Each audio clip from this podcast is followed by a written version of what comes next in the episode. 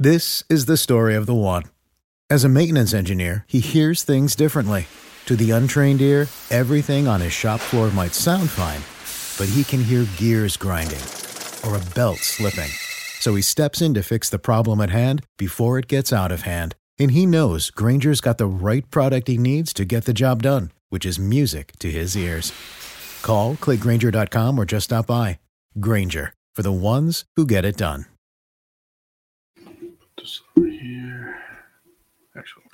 Right, we are back on another Whistle Fanatics Wednesday. We've got a lot of basketball talk today, a lot of Bucks, a lot of Badgers, and the NBA trade deadline is tomorrow. So we're also going to be discussing some trade deadline stuff with the Milwaukee Bucks and who we think they're going to go after, who we want them to go after. But we're going to start with the Badgers, and it's been a touchy subject at best. And you know, we got the split week with the Badgers. We'll start with the win from last week against Ohio State. So, Jake, what did you see against the Ohio State Buckeyes that stood out to you? This game started with the Badgers on an 8-0 run. They allowed Ohio State to go on an 8-0 run. And then the Badgers responded, being up 17-10, really controlled everything in the first half. They were making shots. They were playing a great defense. They looked exactly like the team that we wanted to see respond, you know, to all the losses that were piling up, at least from my end. Hi, Tim. How you doing? Second half comes around. Things start going the way that they have been going. Offense gets stagnant. Offensive rebound. Extra possessions. They're dribbling around for the entire possession, hooking up horrible shots. You just look at the rebound. You know, I'm talking about offensive rebounds. I should have wrote those down. My fault. But we got out-rebounded 45-26. I mean, that can't happen. That's a lot. I mean, that's double. Yeah. And if it was within like 6, 8, I wouldn't point it out as much. But it's 20, well, 19. Right. But that's a big number, you know. So, you know, when you really break it down, I mean, this game got within 2. I mean, thank God that the Badgers played some really, really clutch defense at the end, and they forced Ohio State to have 16 turnovers while the Badgers only had 8. So that was probably one of the key factors, in my opinion, to why they won this game. This game got within 2. The Badgers made a couple free throws. Well, Chuckie Hepburn, the 2 free throws he made, I swear to God, they touched every part of the damn rim. And I was like, please just fall. The first one, I was like, Just make the first one so I could just at least know that it's at least tied if they make some bullshit, you know? And he makes the second one, and I'm like, all right, you know what? I can just relax now again because, you know, I'm watching this. I'm cooking dinner. I turn the TV because we can see it in the kitchen, and I'm just like, my God, they are blowing us. This is horrible. But they ended up holding on to the win. So like you said before, they don't count how, they count how many. So this was another one on the notch in the belt. But obviously the woes from the second half went into the Northwestern game, but we'll get there in a sec. All right. So I liked the action that they opened this game with, and this is something I'm going to continue going on when I talk about some of the things to potentially improve on. But they started this game by running Connor Essegian off of a bunch of screens. He had 5 points in the first minute of the game, and Max Klesman hit a transition 3. Mm-hmm. So the Badgers, they got moving around a little bit in the beginning of this game. That felt like it almost felt like a new team just by having just those subtle tweaks. And that's all I'm really asking for. I'm not asking for a complete overhaul to the entire program, the entire system. I'm really just looking for tweaks. Like last week, I brought up sending some guys for offensive rebounds. It's just some subtle things that the Badgers can take from losing games by 2, 3, 5 points to winning games by 2, 3, 5, 7 points. Yeah. And that's really, you know, obviously, like, people are going to continue harping on the free throw thing, but that's been a consistent problem for about a good month and a half now. So we might just have to accept that the Badgers are going to be like a 65-70% shooting team at the free throw line and start looking at other ways to improve the team outside of just complaining about the same thing every single game. So beginning of the game, a little bit of transition, a lot of screening. I want to give 2 things with Chuckie Hepburn. One good, one constructive. One, he got off of a screen with the ball in his hands, dribbled dribbling, and he did a really good job of keeping a defender on his back. That's a veteran move to be able to keep that defender on your back, not let him get back into the play, and basically just, you know, have the look at the basket without the defender contesting your shot.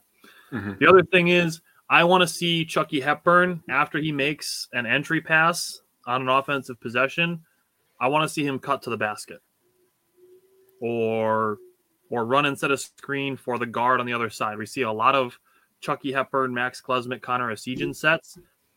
If Chuckie Hepburn is entering the ball to Connor Essegian, go set a screen for Max Klesman. Cut to the basket, something instead of just passing and then standing there waiting to get it back.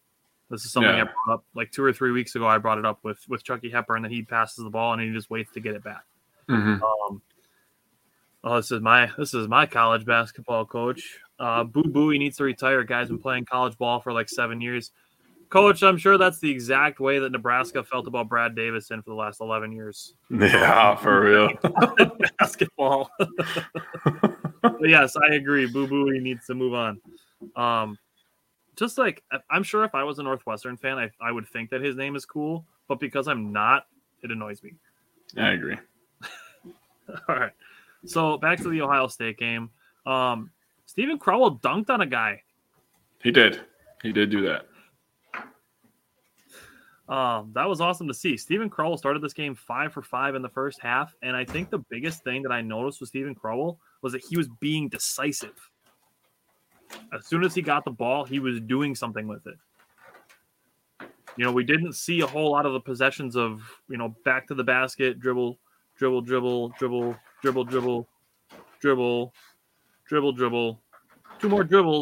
and then, you know, a jump hook or something like that. Like, Stephen Crowell was quick. He caught the ball, and within 3 seconds, he was either moving it or, you know, two dribbles and getting a shot. So that decisiveness from Stephen Crowell is something I'd like to see continue.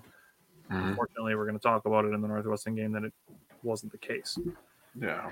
I want to talk about the Bryce Sensabaugh incident. I personally don't think it was as big of a deal as some people made it out to be. To me, it was more of just a frustration thing. It was something to me that it wasn't like an egregious thing. You know, it wasn't like a dirty play trying to hurt somebody. In my mind, it was more of a frustration type push. However, Holtman, Ohio State's coach, is starting to enter some Fran McCaffrey territory. Yeah. He's not quite that bad, but he acted Fran McCaffrey tonight. Or in that game. I shouldn't say tonight. I agree. I know that game. Yeah.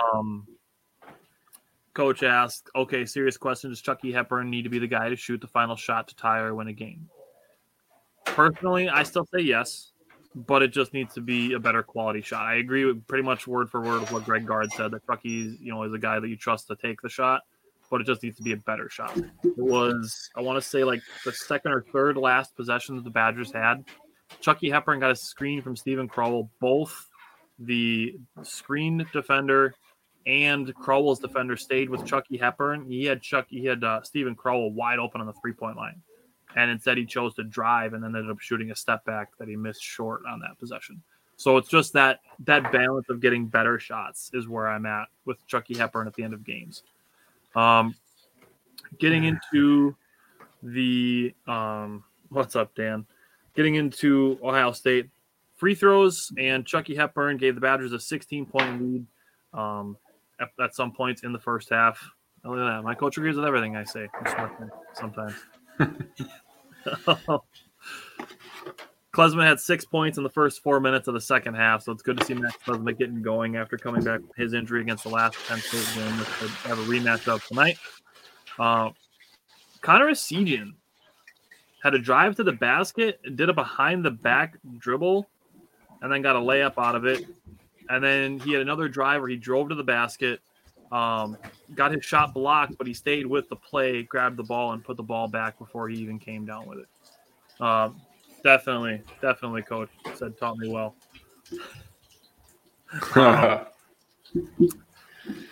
For me, the thing, you know, it's not necessarily even that the Badgers just blew the lead. Like, we know that they go through scoring droughts at times, but it was really, honestly, like Oh, God, this is a really not a sentence that's going to be fun to say. I give credit to Ohio State for making their free throws and scoring in transition. Yeah, I wasn't going to say that. Fuck that. I ain't giving credit. I'm not giving them credit for shit, man. It feels gross. I'm sure it does. Max Klesman drew a charge, kind of helped get the momentum back for the Badgers. And, you know, I want to bring up something on the subject of missing free throws. One of the guys who's really struggling this year, especially compared to where he was last year, is Tyler Wahl. And I think I'm going to echo this when we talk about our Northwestern game, is that he just doesn't seem to be himself. No, the confidence is not there, 100%. It's not the only thing that I think that's not there, but I'm going to save a little bit of that for the Northwestern game when we're talking about some potential improvements. To give Chuckie some credit, he was 3 for 4 on free throws in the last 30 seconds of the game. The Badgers, 41.8% on field goals in the Ohio State game. Not great, obviously, but I want to try to cultivate a mentality of not comparing college basketball stats to NBA stats. It's not even close. I don't know. I really want to get away from that. Why do we do that? Why? I think it's just a thing where people are like, you know, they're in the mindset of, you know, NBA teams should be shooting 50 from the field, you know, 36 from the three, and 80 from the free throw line. And it's really, in college, it's much more like 45, 30, 33, and 75 is really where I'm, you know, looking at it. I get that, but like you're comparing kids, like literal kids, to professionals. Yeah. Right. And I understand that some of the professionals are kids too, but like, right, the superstars are not. Well, you're looking at a concentration of talent in the NBA. So yeah. I just, you know, it's much more diluted in the college because there's more colleges, right. than there is professional teams, obviously. Right. So I really want to try to make that distinction on our show, is to distinguish between the college stats and the NBA stats. I really think that's important, and I think that's going to help potentially change some of the general feelings in the fan base, is if they can make that distinction, like say, hey, we can't be judging college student athletes on an NBA, you know, expectation scale. Yeah, scale. So Connor Essegian was 5 for 10. Chuckie Hepburn 5 for 14, not the best. Stephen Crowell 6 for 10, very efficient. Max Klesman 4 for 9, not bad. Tyler Wahl 2 for 10. That's where the efficiency needs to pick up. And if it does, I think that's where we're going to get back into the Badgers teams that we saw play against Kansas and USC and the early team that was up to 14th in the rankings at one point. Yeah. I really think Tyler Wahl makes a big difference in that. So the Badgers did struggle from the field, but they did distribute well. 9 assists on 23 field goals. Again, it doesn't sound like a lot, but college basketball versus the NBA, it is different. Especially for a team like the Badgers that plays through the post as much as they do and run a lot of isolation with that. Yeah, James, I did play college basketball. I only played for 1 year, but that's Scott Farr that's commenting on there. That's my college basketball coach. All right. You ready to get the ugly game out of the way? Been ready. Literally, when I was going into this episode, I'm like, I just want to get to the goddamn Northwestern game, and then I'm going to be okay. I mean, after we get through this, we get to talk about the trade deadline, and then we can talk about the Bucks, who are on like a really great winning streak. We have that going for us. I know. Awesome. Can't wait. All right. So what stood out to you from the Northwestern game? So first thing I wanted to share, I found this stat. So it says the drop-off in Badgers free throw shooting. So I'm really glad that you brought it up in your portion for Ohio State. The drop-off in the Badgers free throw shooting since the 11-2 start is stunning. UW was at 69.9% through 13 games. Nice. UW is 56% in their last 9 games. So they've dropped 13% from the free throw line. And I grew up with 2 rules. And when I was learning basketball, both of them came from my father. One was, if they don't score, you can't lose. So always put all of your heart in defense. Okay? I like that. That's one thing that I've always, you know, and me and you talked about it when we talked about Badgers football and any sport, really. We love defense. Like, we put our heart and our soul in defense because that is what wins championships, right? And everybody knows that rule. The next one that I always grew up with is free throws win games. And if you watch any of the Wisconsin Badgers losses, that the really shitty ones, I mean, they got blown out by Indiana, but some of the really close losses, simple things like free throw shooting and, you know, boxing out and rebounding, those are things that could have won games for this Wisconsin Badgers team. Those are fundamental things that you should be doing if you are at least a mediocre basketball team, right? Yep. You don't even have to be great. If you just do the little things good, you'll be good. You know, those to me, those are like the skeletons of a basketball team. Yeah, 100%. Like that's the foundation of your house. You know, that's the first page you start with. Mm-hmm. When you're forming a basketball team, and it's taking care of the ball, boxing out, making free throws. Those are the three things for me. That's really where I'm at with that. I 100% agree with you. 100%. Yeah. Like, so that's pretty much where I stay with it. So, you know, I'm just gonna, I'll leave it at that. 'Cause obviously, like, I track the fundamental failures. Mm-hmm. It's a little bit harder to find all those things for basketball all the time, but I will. Yeah, the points off turnovers is tough to find. I mean, you can find it with NBA pretty easily, but yeah, college, man, for some reason, college is just like very secretive on their stats, man.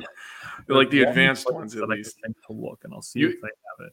You have to like catch it during the game and like write it down in like 0.2 seconds, or you're not going to get it. It's weird, but the Badgers' offense was just not working. Just a lot of dribbling, a lot of, you know, forcing up bad shots. And, you know, all that stuff is fine and dandy. They're not going to be perfect. They're not going to grab the ball and shoot the ball in 8 seconds and make a three-pointer or find an open layup. But, you know, especially with the Badgers offense, the motion offense with, you know, post touches and moving around on top and back cuts. And the Badgers, I'm going to propose something. I want to hear your thoughts on it. Okay. How do you feel about moving Stephen Crowell to the 4 and just getting a straight-up defensive-minded center? Okay, now I'm just putting it out there. I'm not saying it has to happen. I'm totally fine with it, and I've seen this on Twitter discussed this way a lot, is that the Badgers miss Chris Vogt. They just need a guy to grab rebounds. That's all I'm thinking about. Not even like just very blocks, first, just get rebounds.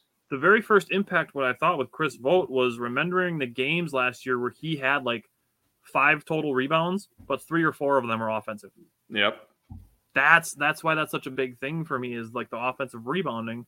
Chris Vogt was a guy who was really big with that. Like, Jordan Davis is doing what he can, but like, Jordan Davis isn't going to go get us 3 offensive rebounds a game. He might get us 2 in one game and, you know, 1 the next, and, you know, average 1 offensive rebound a game, but he's not going to average like 3 offensive rebounds a game like Chris Vogt did for the Badgers last year. I agree. It's missed. It is. Those extra possessions. The only reason I was saying that, because I was thinking about it, and I did see the Chris Vogt thing, but that's not what triggered me. The reason I was saying that is because the way that the Badgers play, I think a little bit more size on the floor would be something that could help. Sure. You know, especially I agree. You know, like you said, with the offensive rebound, that would definitely help, just having some longer arms out there. And, you know, I don't want to take Tyler Wahl off the floor necessarily, but maybe having him with a bunch of minutes as 6-man and just tell him, like, hey, you're the engine that's going to make this second unit go. I think that could be a great thing for this Badgers team too, in my opinion. Yeah. They could use another ball handler, though. I won't lie about that. A backup point guard. And that's what we had hoped from Jacoby Neath. And we just never really got it because he dealt with so many injuries over the course of it. Kind of sucks. And it is what it is. So, yeah, I mean, it is what it is. So I pulled up the fundamental failures. I was able to find them where I get them for the NBA games as well. Not really what I expected, to be honest with you. Ohio State game, 9 missed free throws, 12 points off turnovers for Ohio State, 8 second chance points. That's 29. Against Northwestern, 6 missed free throws, 8 points off turnovers, and 4 second chance points. That's only 18. So the big difference was the field goal percentage. Yeah.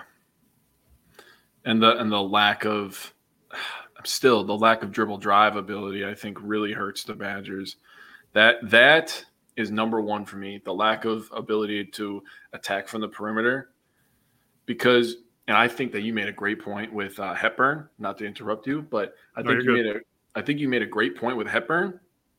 It doesn't make the defense move when he just stands there, right? So that's easy to defend us right there, because you know, like, oh, okay, well, if he's right here, he's either going this way or, you know, he's got to get a screen this way. You can figure that out on the fly in a game, you know, a good defender. And then, you know, the lack of us being able to go inside, pierce it from the inside, like you give Grayson Allen credit for. I'm just giving you all the credit today. Grayson Allen. Just Grayson wait Allen's till we get into the trade stuff. I'm gonna be more braggadocious about myself. So you already told me his ability to break down a defense and get inside. Like, people don't understand what that does. And yep. Grayson had one. God, what game was it? Jesus, it might have been the Heat game. Grayson had one driving from the right side, gets in the middle of the paint. The entire defense breaks down around Grayson and Giannis, and he finds Pat Connaughton wide open. Why is that the guy you leave wide open? Like, what? Yeah. But could you imagine Connor Essegian getting that wide open of looks? That's what I'm saying about the dribble drives. You know, and I think Klesman's a better shooter than he's shown as well. Oh, I agree. You know, I think that if we had a guy that could get into the paint, break down the defense, and kick out to him, you know, getting some wide open looks and rhythm, I think that could completely turn this Badger season around. But we just don't have that guy. And it's really sad. You know, Jordan Davis is a nice player in a lot of areas. He didn't get the ability to be tough and get to the rim. That's the one thing. Like, if I was going to give him one thing from his brother, that's the one thing I would give him. Off the dribble. Yeah. Man, it just sucks. I mean, it is what it is, but people talking about the Badgers are out of the dance already. They're not. I mean, they got a small chance, but Tyler, how many times are we going to have this goddamn conversation? We did it with the Brewers. We did it with the Packers. They're not done yet. Exactly. They're not done yet. They could literally rip off the next 5. Who the fuck knows? If they're all by 1 point, I don't care. That's 5 wins. They don't care. They have how many? Exactly. So to all those people that are like, oh, it's over. They're not going to make the dance. Oh, our streak is over. Like, no. Turn your TV off until April. Yep, and I don't want to hear you. I literally blocked 3 people this week because I just don't want to see their shit anymore. I'm just sick of it. It's like you just said. How many times have we had this discussion? I mean, literally the last 2 seasons that ended, we had this discussion for the last, 3 weeks of each of the seasons? At least. I mean, well, the Packers, we did it for the second entire half of the season. But the Brewers, you know, why count them out? What's the harm of just hoping they can do it and waiting to see if it happens? Yeah. There's no satisfaction to be gained if the Badgers miss the tournament and you get to say, oh, back on February 8th, I already counted them out. Like, that satisfaction of being able to say, I told you so is so not worth the potential optimism you could have from now until the end of the Big Ten tournament. Mm-hmm. Like, it's not worth it. Mm-hmm. That 15 seconds of dopamine you get from saying, I told you so, is not worth being negative for the next month. Mm-hmm. I agree. It's not. So Badgers and Northwestern, free throws continue to be an issue, and this is why I'm saying we might need to just look at other things instead of just harping on the same thing every single game. Well, if the Badgers made free throws, there's nothing constructive about that. We know it's an issue. It's on the top of the list for things to fix. We need to continue to find more ways to potentially overcome some of those issues. Mm-hmm. That's going to be one thing that I'm really focusing on over the next month of the season, is looking at, aside from the obvious stuff, which is free throws currently, what else can the Badgers do to improve their record and just to win games, period? Connor Essegian got off to a slow start, missed his first 4 shots, hit 2 of his next 3, got going a little bit. Northwestern, this frustratingly, they were getting a lot of second and third chances, but the second chance points don't show that. They were not capitalizing a lot of those second chances. So this is a game where the Badgers lost by 2, and you can go, oh, the Badgers missed 6 free throws. They easily could have won this game. They easily could have lost it by 10 as well. Yeah. So, you know, it is, you know, two sides of a coin there. Mm-hmm. And I'm back to, you know, my thing with how the Badgers can improve is more ball movement, quicker ball movement, and more screens. That's really what I want to see from the Badgers offense. Those are the two main things. It's quicker ball movement and more screens. Mm-hmm. Second half, Chuckie Hepburn hit a deep three-pointer to tie the game at 26. Connor Essegian gave the Badgers their first lead. He was really heating up. Chuckie Hepburn was feeding off of that, was turning up the defense. Chuckie Hepburn then ended a 7-0 run by Northwestern with a 3. The Badgers, they just need to sustain. It feels like just one big run a game.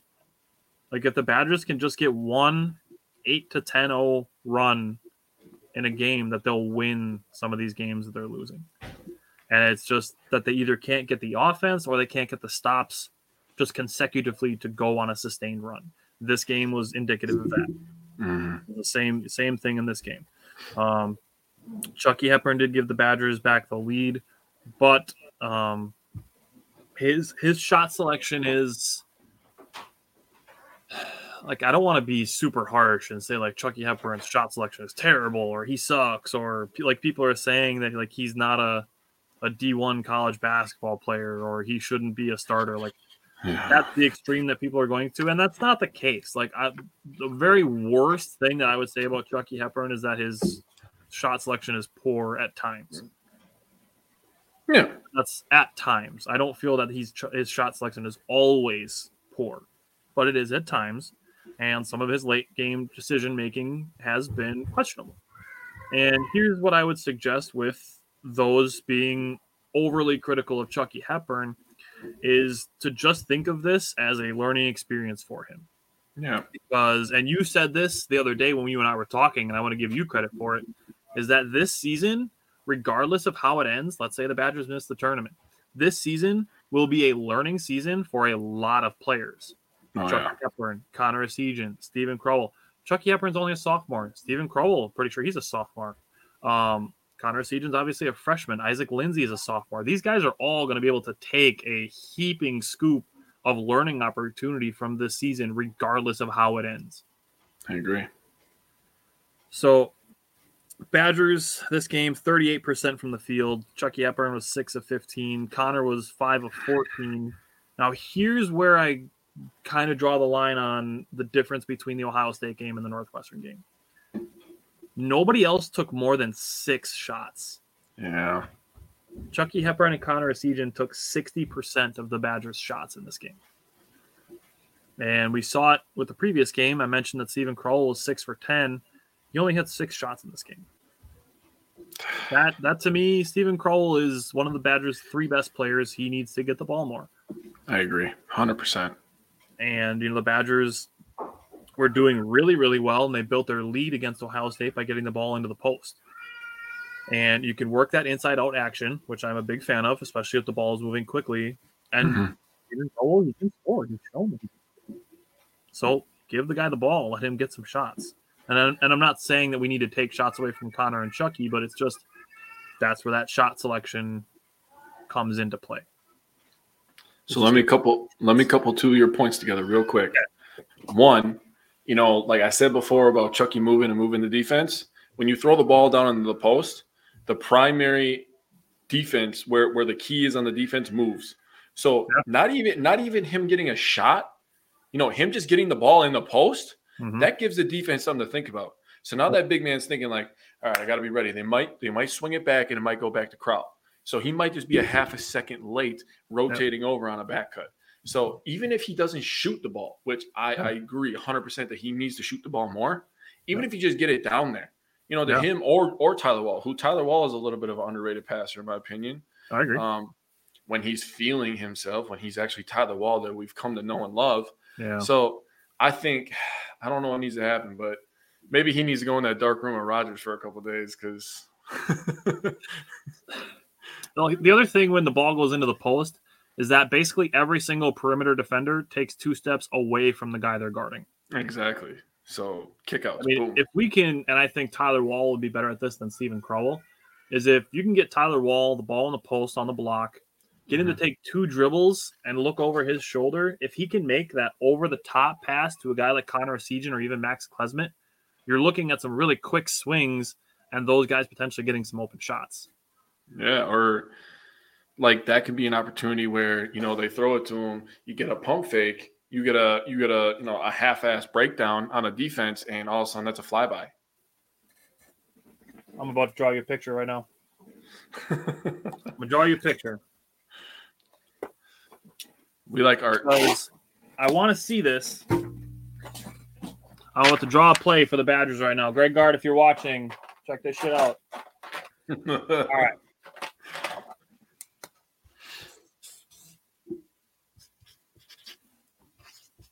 What's Dr. Tyler got on board for us here? If I had a dry erase board handy, I would use it. And excuse me for my terrible drawing, but I'm trying to do this quickly. All right. So you got Tyler Wahl on the block, Connor Essegian out on the wing, Chuckie Hepburn at the top. You have Tyler Wahl backing down. Like I just said, you can look for Connor Essegian on that pass over the top. Let me do you one better. If Connor Essegian's guy is, like I said, say two steps off of him, you have Chuckie Hepburn go set a screen for Connor Essegian, have Connor Essegian come towards the top of the key, and then Chuckie Hepburn fade to the wing. So you're looking at this now. Where is this circle defender going to go? That right there is going to get an open three for either Chuckie Hepburn or Connor Essegian because Chuckie Hepburn's guy is going to stay with him. If this guy, the circle guy, goes with Chuckie Hepburn here, Connor Essegian's going to be wide open here. If he follows Connor Essegian, then Chuckie Hepburn should be open over here. And you have one pass and an open three-pointer. There. I just drew up a play for the Badgers offense. You're welcome. Well, here's the counter to that. If they switch, you might get a guy that can't stay with Chuckie on the perimeter. So if you swing it back out, then you just created a mismatch. So people are going to say, well, what if you play switching defense? You might get a guy that coaching staff did not want on Chuckie, you know, because he's a little bit slower going to his right, and Chuckie attacks him with his left hand, gets to the rim, that's a layup. So just simple things like that, man. Like, come on. You should coach a basketball team together someday. Well, I am coaching a basketball team right now, and we are currently undefeated, number one team in the league. So I'm feeling pretty good right now. When we move closer, me and you can coach them together. All right, sounds good. Looking forward to that. So I brought up Stephen Crowell not getting more than 6 shots in this game, and I brought up a couple of things with the Badgers' record. Mm-hmm. So the Badgers are 8-4 when Stephen Crowell is in double figures. Huh. The Badgers are 6-2 when Stephen Crowell takes more than 6 shots. Okay. I mean, it's not 100% correlation, but to me, that's a pretty strong standout statistic. Okay, I'm with that. So you know, as far as wins and losses go, Stephen Crowell is very important to the Badgers, and if he's not being utilized, it's going to be harder for the Badgers to win.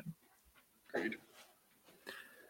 So this is painful. Tyler Wahl, he's still playing really good defense, so he is still himself defensively, but he's not himself offensively. Yeah. And this is rough. His finishing at the rim percentages, he's down 20% since last year. That hurts. That's exactly what I was thinking. That one hurts. 20% lower at the rim last year than this year. Jesus Christ. That's rough. So the offense needs work. Chuckie needs to improve just some of his late game decisions. I'm not mad at Chuckie Hepburn. I just want him to learn from it. Yeah. Is where I'm at. Like, I'm not gonna say Chuckie Hepburn shouldn't be on a D1 team or he shouldn't be starting or Chuckie Hepburn's not the guy. Like, Chuckie Hepburn's still the guy. He just needs to become a better basketball player. He's got the skills. Now it's time to turn the basketball IQ up. We had the same thing with Giannis over the last 5 years. Mm-hmm. We know he has the physical ability. Now it's time to turn up the IQ and become the next level basketball player. That's where Chuckie Hepburn's at. in my opinion. Yep. Now, I'm going to say this, and I think there's maybe one player that could maybe make a case for it. But if we're talking about players reaching their potential, I think Chuckie Hepburn has the highest ceiling on the Badgers.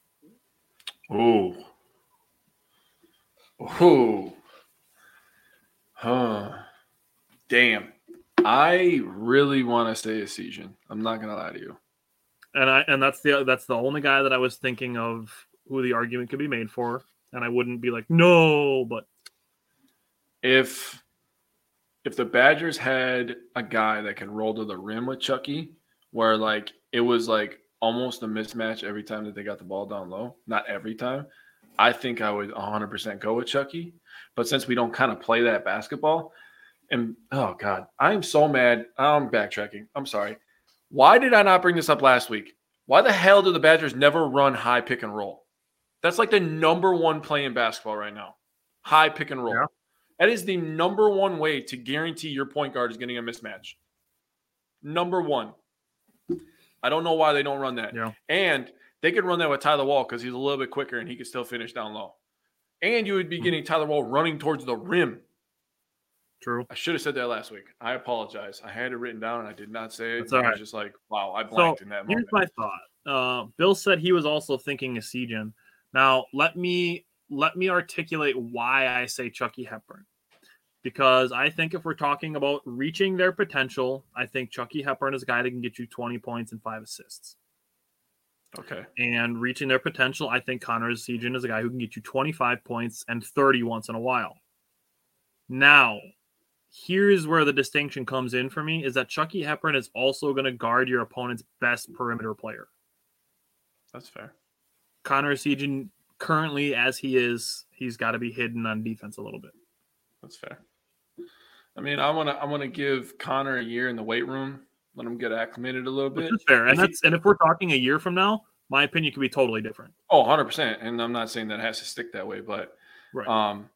Chuckie kind of came in and he already kind of had the body that he has. He already had the shoulders and stuff a little bit. So that's the difference between them already on the first day of just looking at them, right?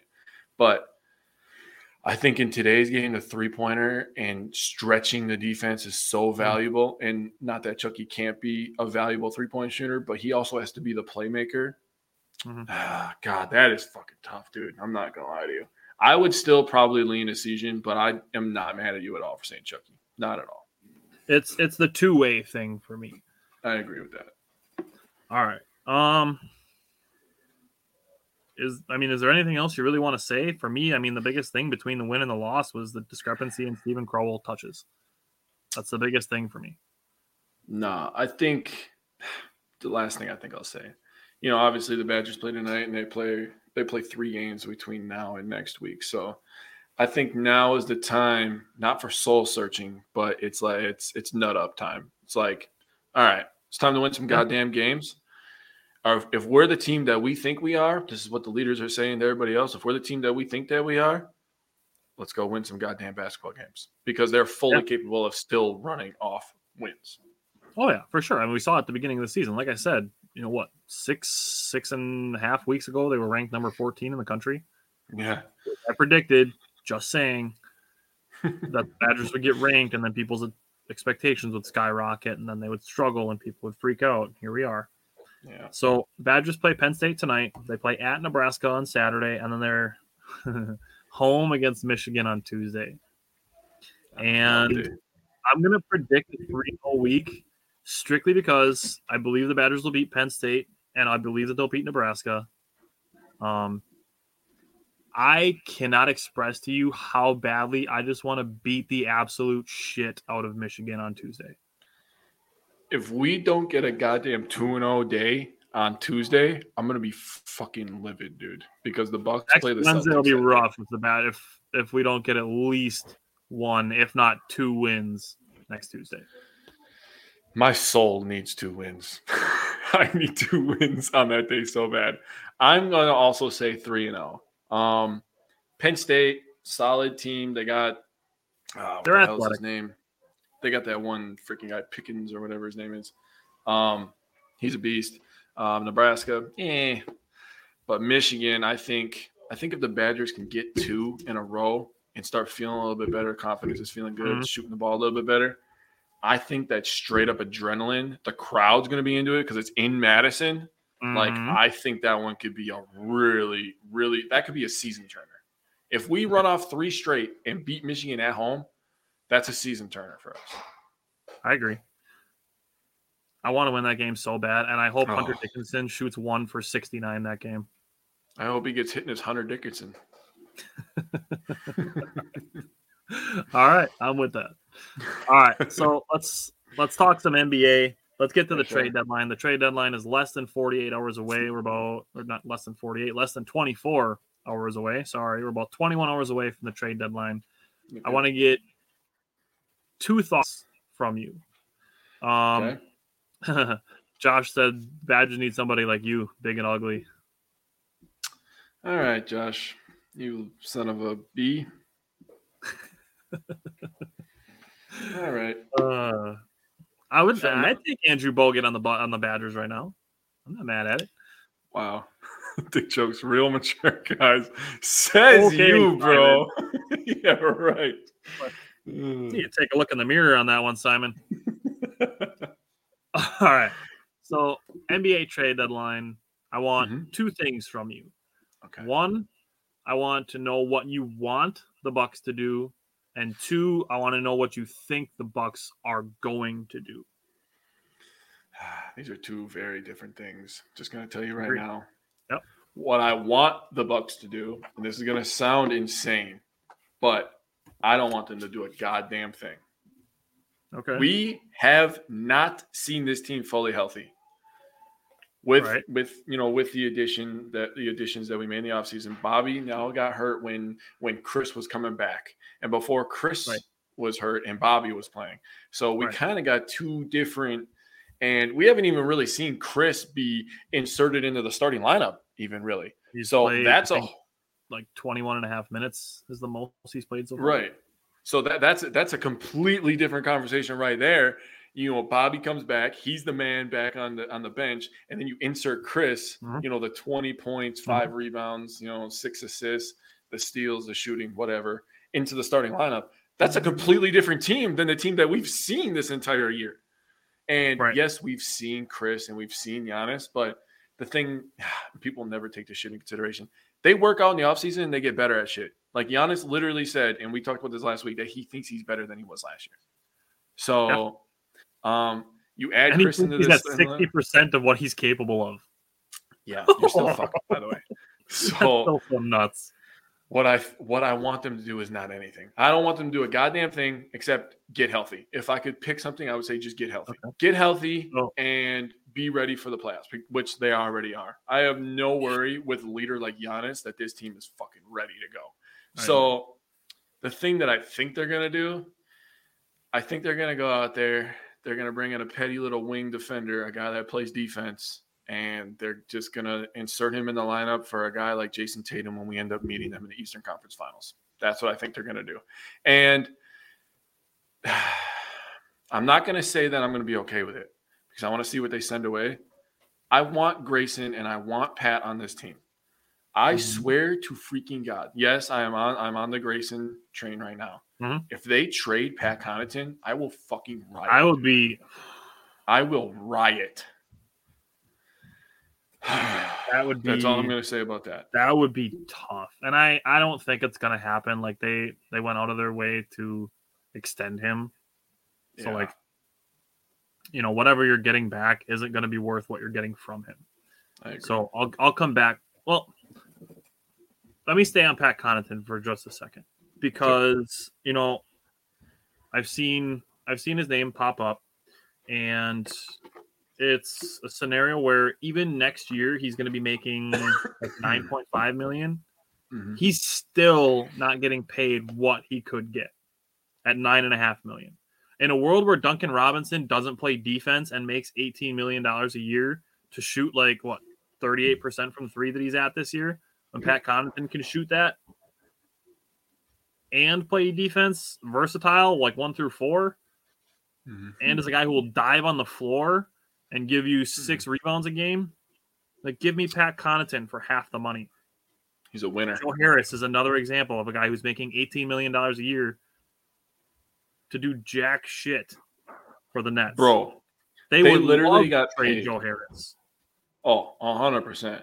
And you don't think that the Heat against the Bucks? He could have, but he was trashed that whole series.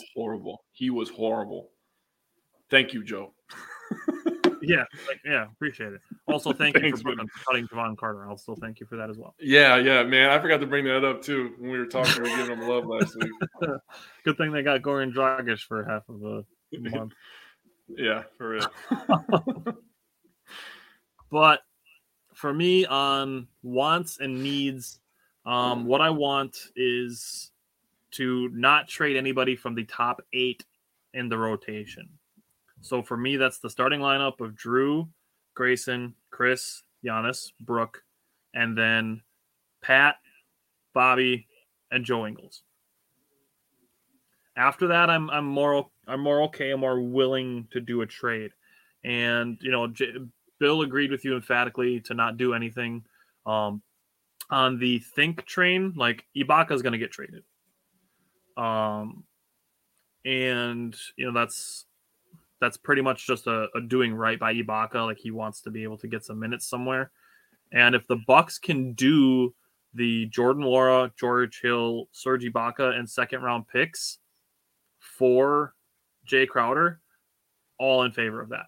If they can do a scenario like Bill got to my next guy is Matisse Thybulle. I actually just wrote about this today. Matisse Thybulle is only making $4.3 million. The rumor is that the Bucks are reigniting their interest in Derrick Rose. I would so much rather trade for Matisse Thybulle. Obviously, he's way younger, way cheaper is the big thing. If the Bucks could trade Jordan Nwora, Serge Ibaka, and a second-round pick or two for Matisse Thybulle, done deal. He's guarding Tatum. Yeah, exactly. He's 6'5". Like, the Bucks had 6'1", Jevon Carter, and 6'3", George Hill to throw at Jalen and Jason last year. Obviously, it didn't work for the Bucks. Nope. So having a guy who's 6'5", that's a much better scenario to be in, and a guy who's his career defensive rating is 106, and his current defensive rating, even though he's not playing much this year, is 109. That would be third best on the Bucks this year. Third best. We are so goddamn good. Holy shit. You want to take a stab at the two guys who have a better defensive rating than 109? Well, it's going to be Giannis, right? Yeah. And I got a pick of two. You got to pick one of two guys. I'm going to say Jrue. Nope. Brook. It's wrong. It's Brook. Damn it. Should have went with the big man, love. Should have. Josh said Robin return. No, I don't think so. I mean, maybe we just bring him back so we could fight Bango. I'm not sure. That could be fun. If you're worried about chemistry, bringing in Robin Lopez would be a guy. If he's just going to sit on the bench like Serge Ibaka is, fuck it. Just bring him in to wrestle the goddamn mascot. Let's go. So, Bill, yes, I do think the Bucks could get Matisse Thybulle without getting into the top 8. If the Knicks seriously think that the Bucks are going to trade them Grayson Allen for Cam Reddish, like, they got the good stuff, because that's not even remotely close to happening. So where I'm at with predictions is the Bucks are only going to do a trade if it doesn't affect the top 8 of their rotation, unless they can get a player who is going to affect their team more than already they're getting from those guys. So, and really the only guy that I could see in that category would be Jordan Clarkson. And from all reports is that Utah wants to keep him. So that's not anything I think is going to happen.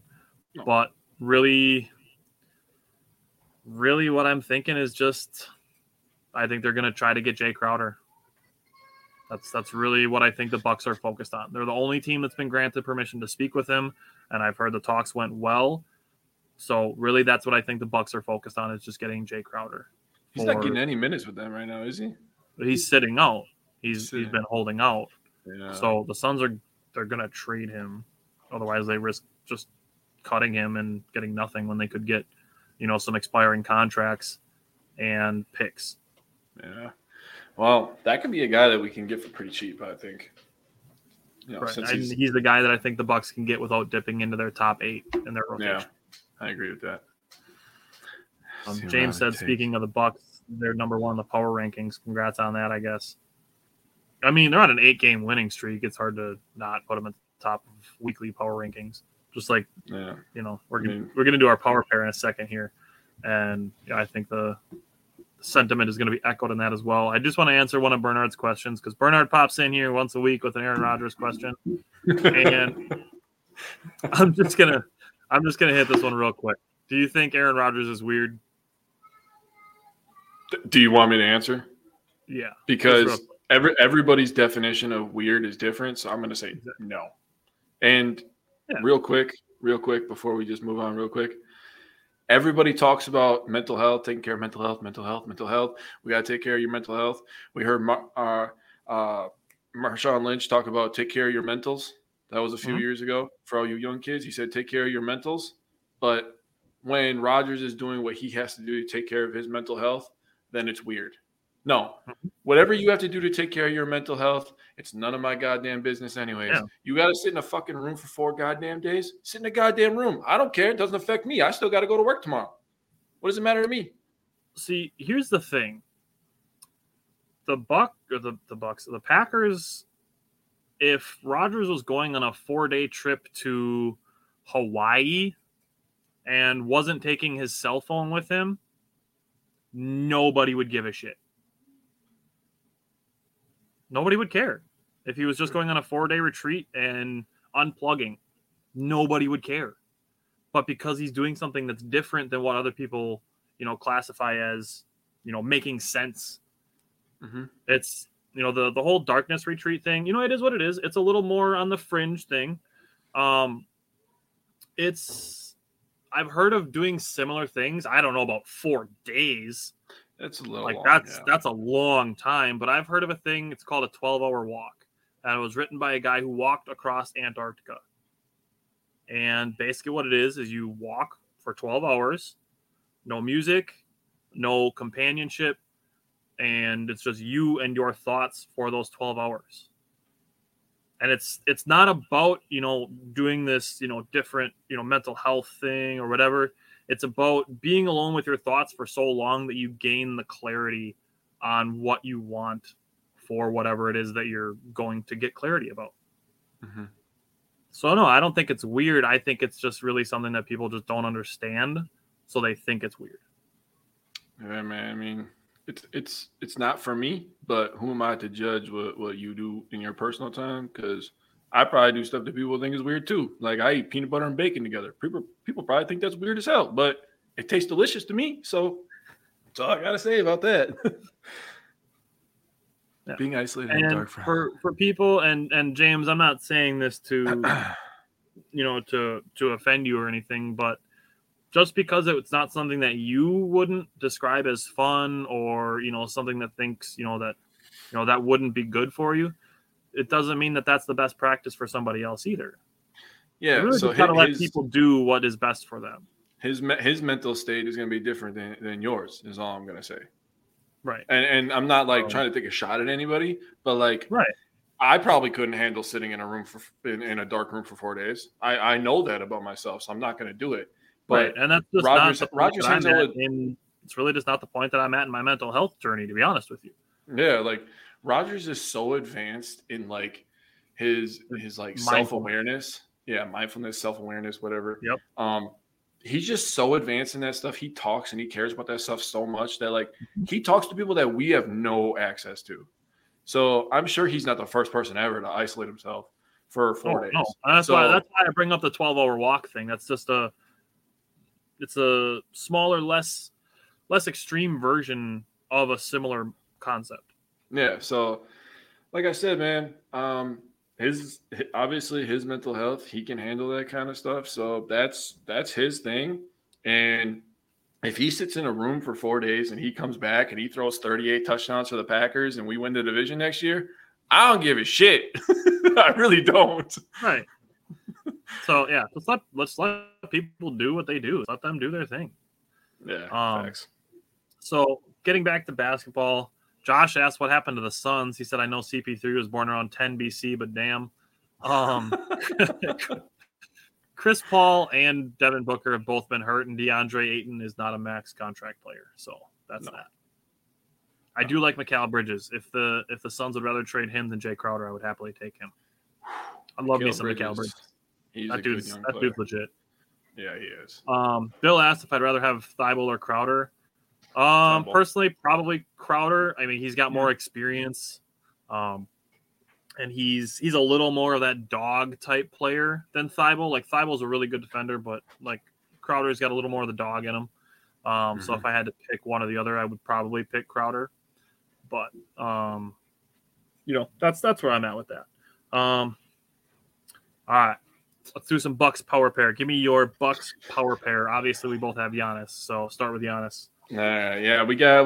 The future is a hefty responsibility and not one that we take lightly. But then taking things lightly has never been what Hefty is about. That's why we've created the Hefty Renew program that turns hard to recycle plastics into valuable resources like park benches and building materials.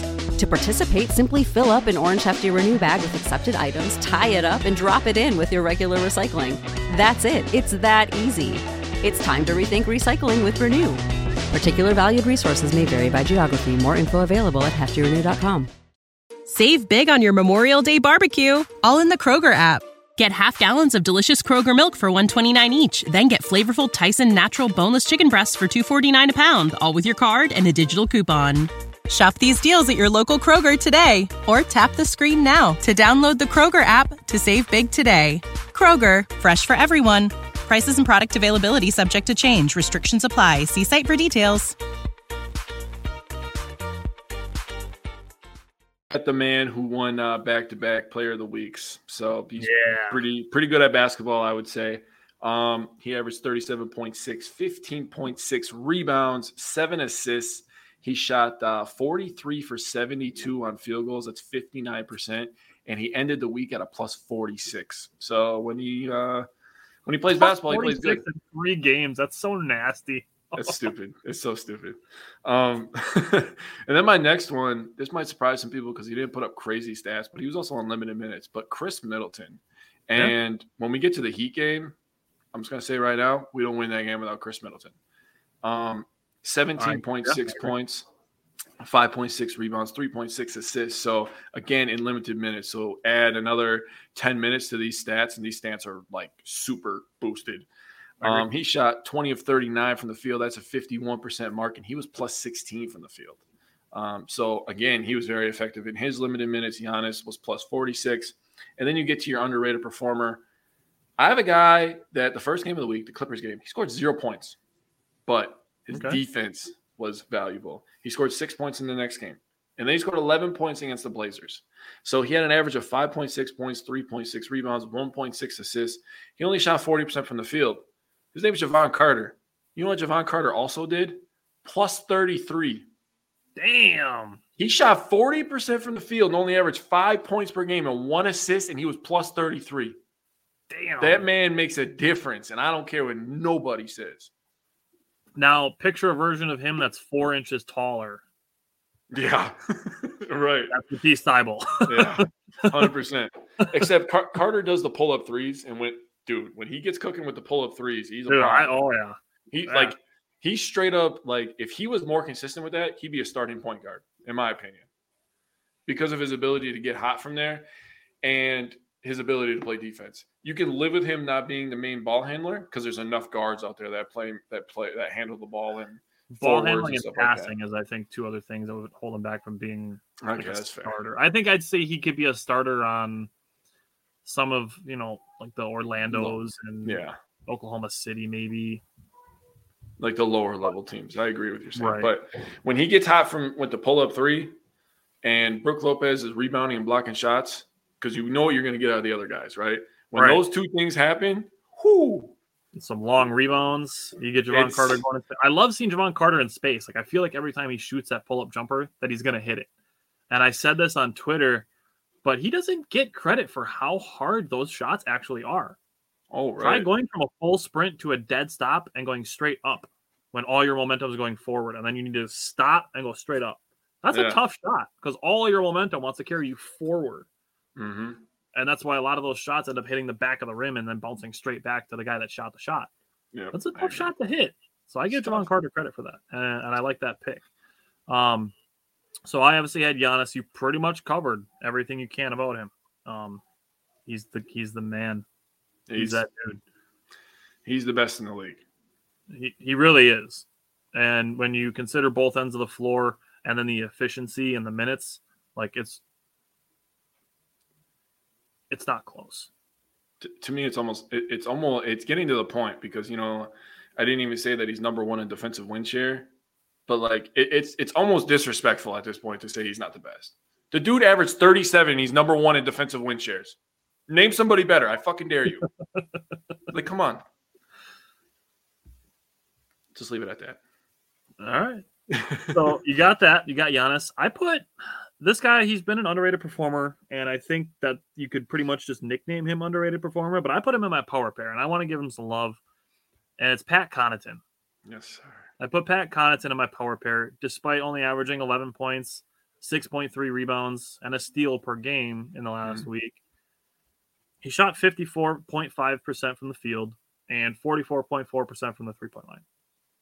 Pat Connaughton over the last month has been a very, very consistent three-point shooter outside of one or two games. Yes, he has. That's why I bring him up in the same breath as guys like Duncan Robinson and Joe Harris, who make three times as much as Pat Connaughton does this year and twice as much as Pat Connaughton is making next year, and that people still don't respect the role that he has for this team. Pat Connaughton is a crucial part of the Bucks' success. Mm-hmm. He's not the most crucial part, but he's a crucial part. I agree. Pat Connaughton would be a sixth man on just about every team in the NBA, if not a starter.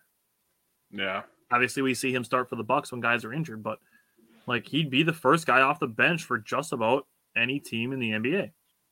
Yep. So he's crucial to the Bucks, and he was crucial to the Bucks during their title run. He really was. He made a lot of clutch threes, especially during the Brooklyn series. And every once in a while, he goes in there and gets a big man rebound. He does. that gets me hyped, bro. Like we've had, like seeing him like bleeding from the eye, and he keeps playing games and stuff like that. Like the dude he gives it all. 100%. So we love Pat Connaughton for that. Like if he gets traded, we riot. Yeah. Like, Pat Connaughton is one of those guys that I feel like is going to retire a Milwaukee Buck. I really do. And I really hope so, man. And I think Jrue Holiday will as well. Giannis will. I'm a little torn about Brook, but I think probably. And I put Khris Middleton in that probably category as well. Maybe we should do that. Maybe we should do a segment of that. That could be a fun off-season one. All right. I'll write it down.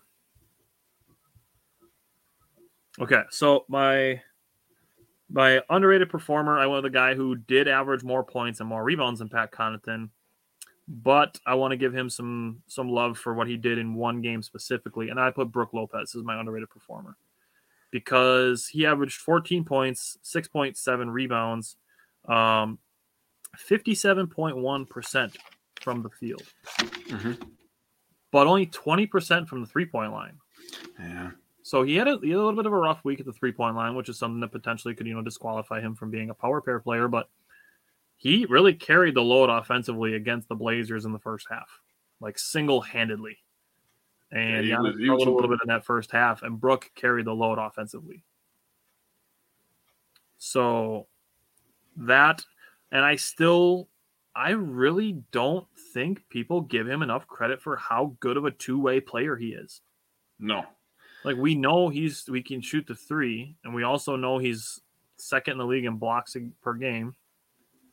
But it's really weird. Like we know Giannis is a great two-way player. Like, people know Joel Embiid is a great two-way player. But from Brook Lopez, it's weird. Like, it feels like we know Brook Lopez, the Splash Mountain guy. And then we also know Brook Lopez, the guy who's at the top of the league in blocks. Mm-hmm. But it almost feels like they're different players. I don't know what it is with Brook Lopez that it feels different that way. I don't know if maybe that's just me and I'm weird, but does that feel that way to you? I think a little bit this year. He's went a little bit more old school and he's been down low a lot more. Like surprisingly, I'll say I'll take the time frame of 2 weeks. Over the last 2 weeks, he's been like really good at like putting the ball on the floor and like finishing. It's like, I'm like, look, you look a little awkward doing that. You're like a gigantic tree just moving with a basketball, and it's weird. But he gets in weird spots, and he just has really good touch. Brook has good touch, and he has good hands. And how you can tell somebody's touch. We get some Derrick Lopez moments. And yeah, the fadeaway jumpers, the layups. I mean, he's a good free throw shooter. I mean, God damn. We are lucky to have the players that we have. And, you know, I think of it like a science experiment. I think that the chemistry, the mixture of talent that we have, that's why I don't want to make a trade. The mixture of talent that we have all works together perfectly. So why change anything? Yeah.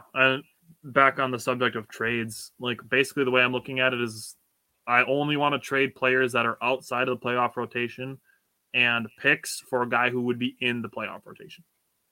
I agree with that 100%.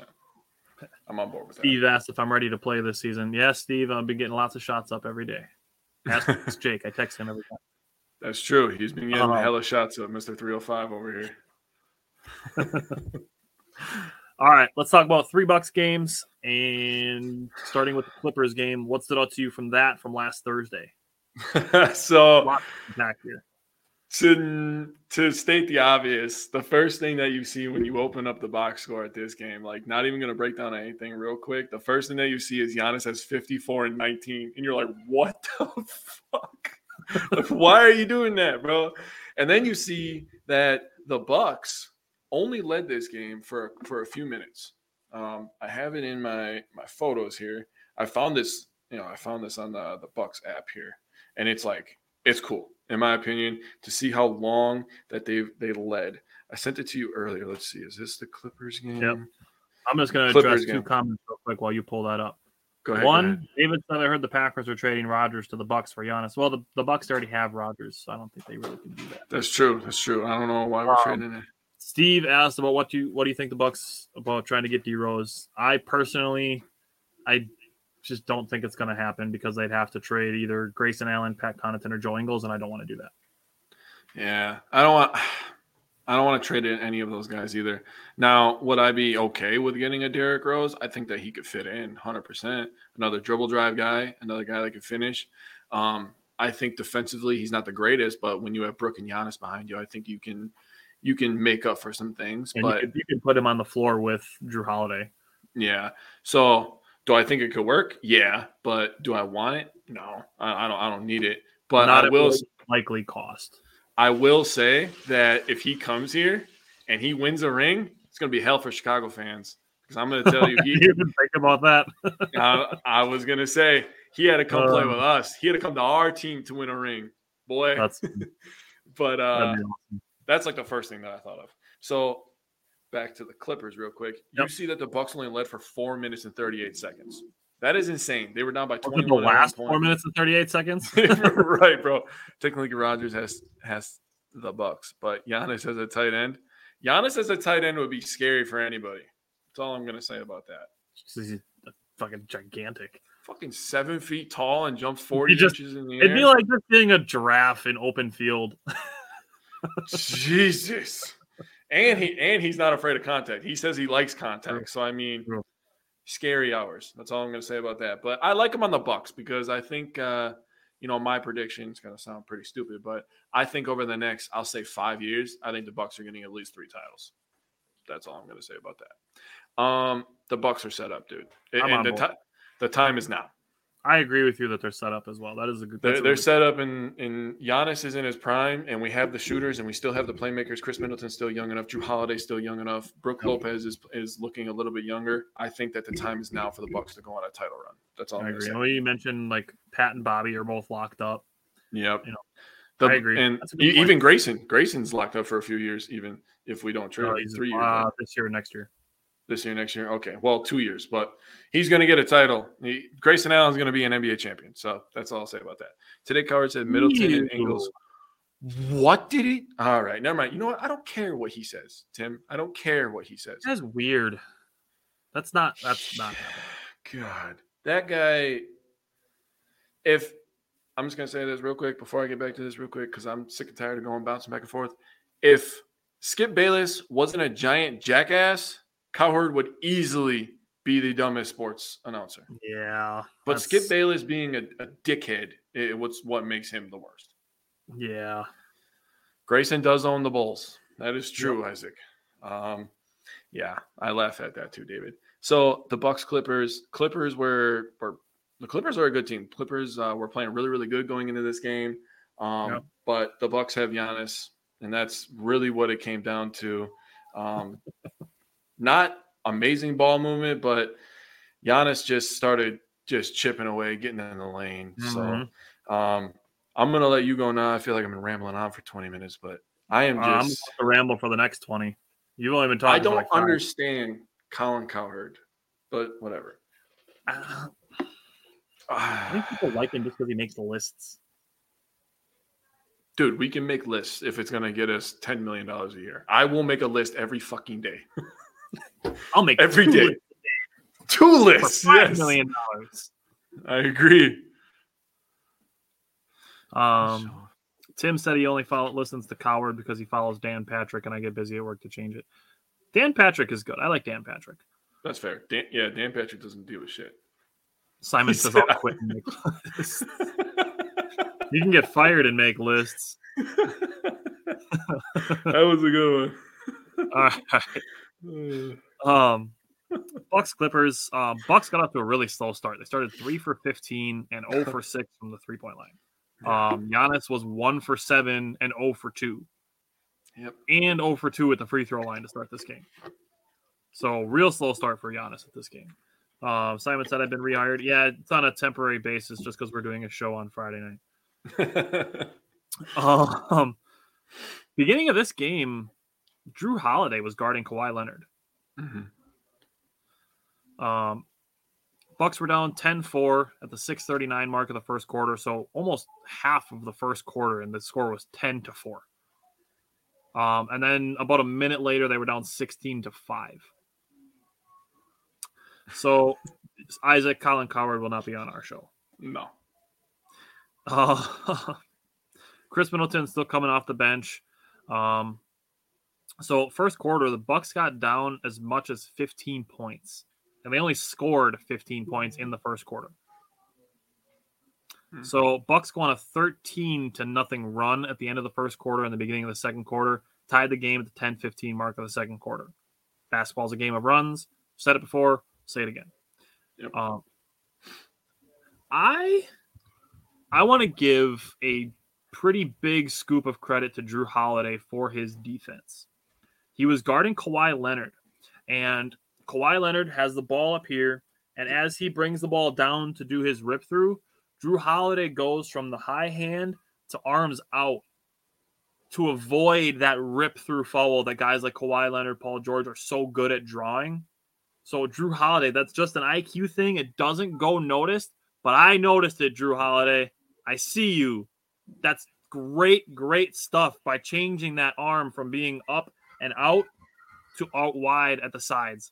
That's good stuff, Jrue Holiday. That's a little thing that people might not notice, but I noticed, and that is great stuff. So, Jrue Holiday, you're the man for that. So we get towards the end of the second quarter. Clippers go on a 10-0 run, put the Clippers back up 9 points. Bucks are down 7 at the half. Giannis had 20 points in the first half. So you know what that means for the second half. But it didn't start great for the Bucks. It really did. No. Clippers went on a 9-0 run coming out of halftime. The Bucks were down 20 points pretty quickly. Clippers were hitting all of their mid-range. Yeah. So I think it was, I don't remember if it was Marcus Johnson or Zora Stevenson said that like mid-range is still an important part of the NBA, especially if you can do it well.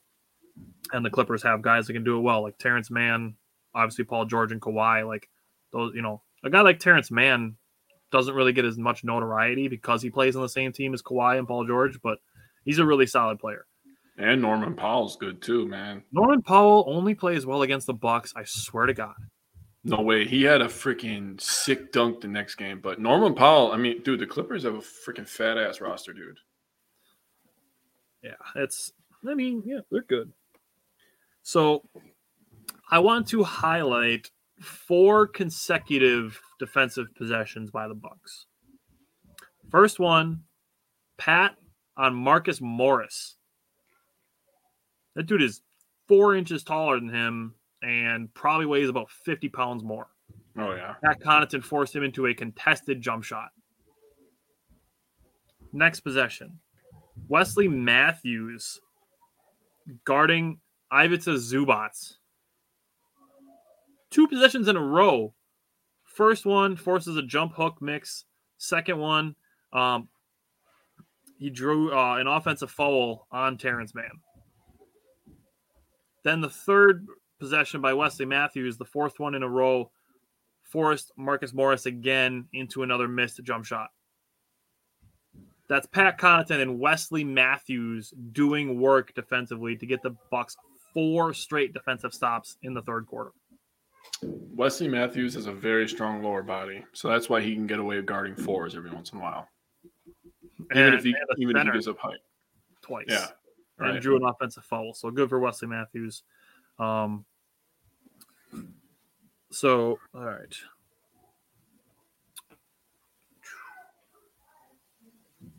Okay. Wesley Matthews. Oh, the other thing with Wesley Matthews, he drew a loose ball foul with 0.5 seconds left on the clock in the third quarter. He made one of two free throws, but that did cut the lead to single digits. That's big stuff. To bring that up. That's what I wanted to bring up with Wesley Matthews. I had that written down. All three of those possessions came in the last minute and 17 seconds of the third quarter. That's what I wanted to bring up with that. Ooh, that's good. Good point. So we get into the fourth quarter. Giannis, to get his 40th points, gets a tip slam over Zubac. Just catches right over the top of him. That's what gave him 40, was a tip slam. For years, they killed the league with DeAndre Jordan and Blake Griffin jumping over people, and now they're getting payback for it, and I love it. How the turntables. That gave Giannis the most 40-point games in one season that he's had in his career. He broke his career high. Khris Middleton hit a three that cut the lead to 2 points with 6 minutes and 24 seconds left. Giannis had an and one that gave him 50. Giannis is so wrong for this. 54 points and 19 rebounds in 36 minutes. People bring up per 36-minute stats, and a lot of guys' numbers go down, like Luka, who plays like 38 minutes a game. Bro, if Giannis averaged that for 36 minutes, 54 and 19, like he'd be Wilt fucking Chamberlain. Bro, I was just going to say, they always bring up the per 36, and Giannis is the only guy in the league where like his per 36 might be accurate. Like seriously. Oh man, for the fact that he scored 54 points in 36 minutes is just ridiculous. He scored the Bucks' last 12 points in this game. Yeah, he went bonkers, dude. Last 3 minutes and 52 seconds, Jrue Holiday guarding Paul George, Giannis guarding Kawhi. Wesley Matthews on the last possession against Kawhi Leonard. Masterclass in defense. Clamps. Absolutely clamps. Clamps. Damn. That man was lost. He was lost. He had nowhere to go, bro. Put him in a phone booth. Fucking A, he did, man. Oh, man, that was great stuff. That was really hard not to get up and clap and be like, let's fucking go! Because it's like midnight. Masterclass by Jrue Holiday defending Kawhi Leonard on that last possession. 3 minutes and 52 seconds at the end of the game.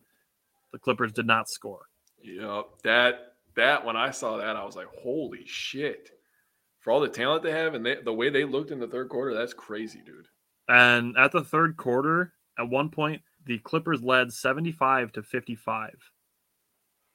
Over the last 19 minutes of the game, the Bucks outscored the Clippers 51-30. Oof. Oof.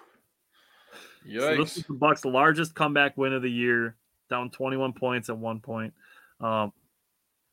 So it brought up Giannis' stats. Khris Middleton had 16 points and 7 rebounds in 19 minutes, so very efficient there as well. Yeah, Tim likes that one. Isaac said Giannis was telling dad jokes while dunking on him.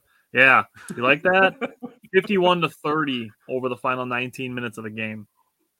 The Flippers, Isaac. The Flippers. The Flippers. He only calls them the Flippers.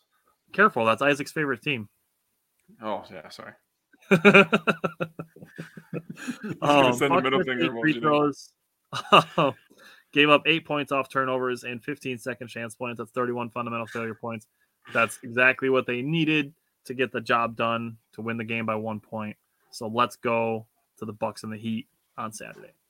Real quick, shout out to friends of the show, my girlfriend's sister Brittany and her boyfriend Justin. That was Brittany's first game, was the Bucks Clippers game. Oh, that's right. That's right. And they nicely enough gave me the lap blanket that they gave out at the game. So I should have brought it down here to show you. I meant to do that, but next week I'll do that. It's pretty cool, man. It's like purple and has the old purple logo with the antlers and the ball. Oh, it's sick, dude. Nice. The other thing with this game too is after the game, Giannis is talking about his 54 points and he's talking about Culver's. I know it's been shared on our page and around there, but Culver's donated 54,000 diapers to a place that Giannis and his girlfriend Mariah work, a charity that they work with in Milwaukee. So that's great stuff as well. That's awesome. A good story coming out of that as well. So Bucks and Heat. Yeah, man. I mean, what more can you want from a superstar, man? He gives us highlights. He gives us W's. He's going to give us titles. And now he's donating diapers to babies. I mean, this guy's fucking Superman, dude, at this point. Giannis and Culver's, like, I mean, if we're talking best combos, yeah, dude, in Wisconsin, and you get to pick, like, a player and a food place, Giannis and Culver's is hard to beat, bro. That's pretty high up there. I won't lie. I agree with you 100% there. So let's go to this Bucks Heat game. The Heat, you know, like we talked last week, the Heat play everybody tough just because of their brand of basketball. And I'm gonna give some respect to the Heat real quick. First of all, Adebayo is a fantastic player, fantastic ball handler for the five man. I know to give him respect, 100%. He can jump out of the gym. He can grab the rebound and be a one-man fast break. He has turned into a tremendous player. And he rivals Embiid if he could shoot the three a little bit. I would agree with that. I mean, he's gotten very good at the mid-range. From his rookie year to now, he's gotten very good at that mid-range. And then the next guy, he was living up to his name for a lot of this game, Jimmy Buckets. He was feeling it. There was a point in the third quarter where every time he got the ball, he was like, okay, I'm going to get right there, and then I'm going to go right there next possession, and then I'm going to do a spin, and I'm going to shoot right there, and it's going to go in. And I was like, I was watching this game, and I'm shaking my head. I'm like, God damn, he's on fire, man. He's cooking these dudes. It didn't matter who was guarding him. He was scoring. You know, and that's the thing about the NBA is sometimes when guys just get hot, they're just going to get hot. And there is not a goddamn thing. Every time. I will say it with my dying breath if need be. And, you know, they actually talked about that on JJ Redick's podcast. They talked about anybody in the NBA can cook you. And Darius Garland was on there, and he was talking about getting cooked by some random players. I don't even remember who it was. It was so random. But, it might have been Tyler Ulis maybe. I don't know. But, you know, and that's the thing about Jimmy, man. Jimmy absolutely can be a star. I'm not going to say superstar, but he can be a star when he wants to be. And when he was cooking, I was like, whew, Jimmy's balling right now. Yeah. The thing about the Heat is they don't shoot the three-pointer well. Right. And if they did, they would be serious. Like, they would be a serious team. They don't get enough out of Tyler Hero, I think. He has a game every once in a while. Yeah.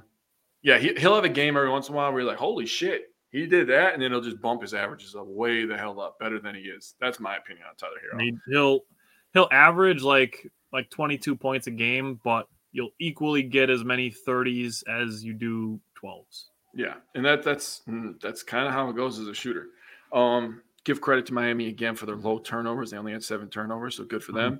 But the Bucks only had 12 turnovers in this game, so that felt good. I felt like they handled the ball pretty well. They didn't have a lot of heavy turnover games this week. They had a 10 and the Clippers, 12 versus the Heat, and 16 versus the Blazers was the high. So I mean, that's not horrible, but it's pretty good for what we've seen. Under 13, I'm happy. Under 12, I'm very happy. I would agree to that. So the Bucks handled them on the boards. The points in the paint were pretty close. The Bucks dominated in fast break points. They shot the ball very efficiently, 46 of 88. They were getting whatever freaking shot they wanted to. And Giannis wasn't really just dominating and shooting every shot, because he only shot 19 times. Mm-hmm. But he still scored 35 points, had 15 rebounds, and 11 assists. So, I mean, follows up 54 and 19 with 35, 15, and 11. And people still have the audacity to say he's not the best because of some advanced metric like 14 pages away on Jokic. It's like, just stop, bro. Just stop. Like, we're not doing this anymore. So, I mean, that's all I got with that. The Bucks, the Heat play everybody tough, but the Bucks, I feel like they were free-flowing. And, again, they had that blue jersey and court combo, and it's just, oh, mamma mia. All right.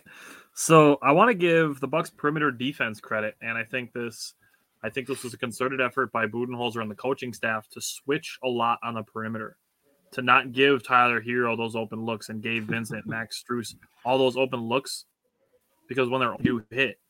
But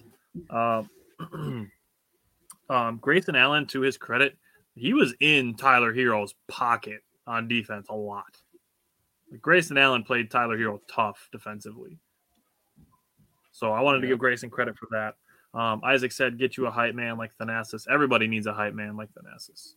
Thanasis is the best hype man. You just gave me an idea, Isaac, and I'm going to tell Tyler later, so thank you for that. All right. Pat started this game 2 for 2 from the three-point line.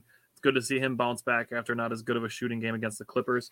Giannis was very active at the rim against the Heat, which is something the Heat have actually done a pretty good job with over the years, is keeping Giannis away from the rim.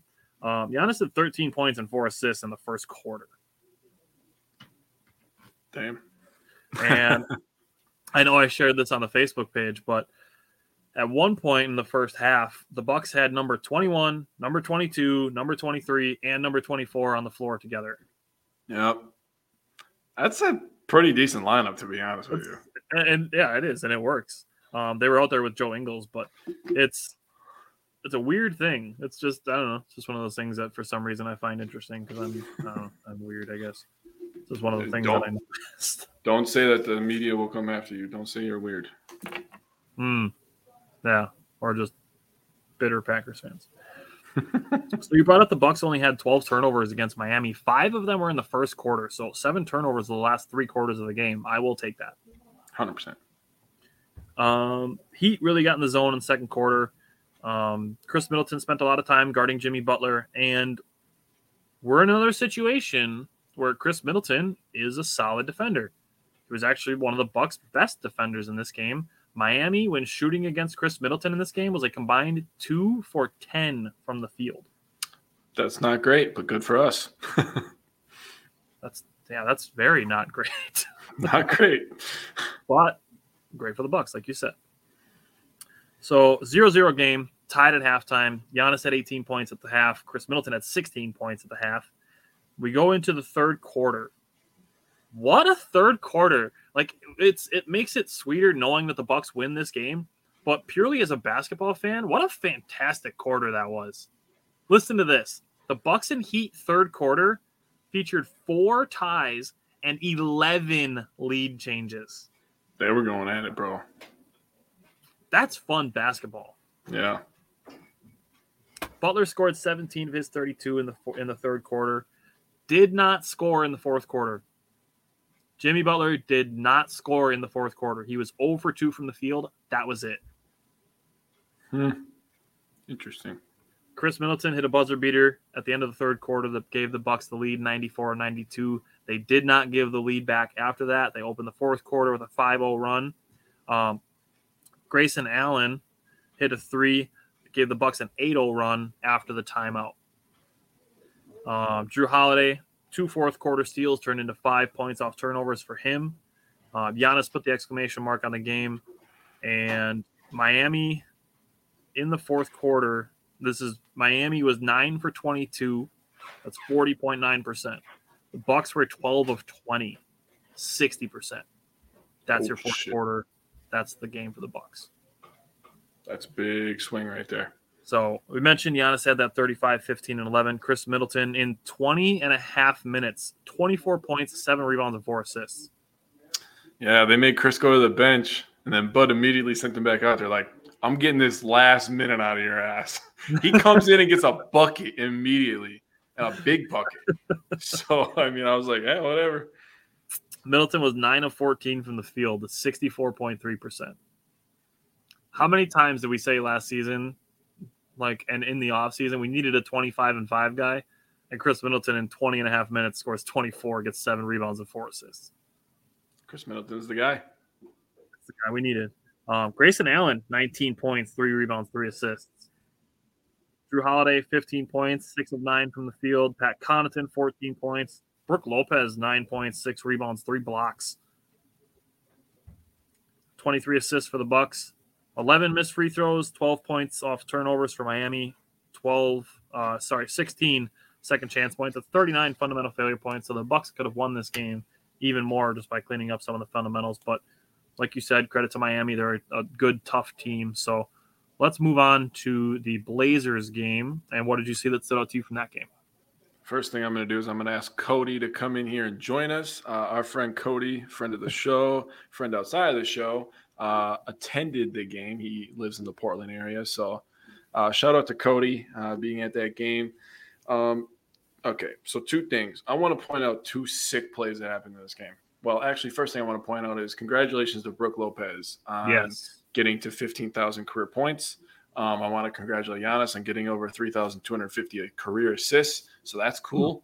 And then I want to talk about Giannis throwing the ball to himself and dunking it.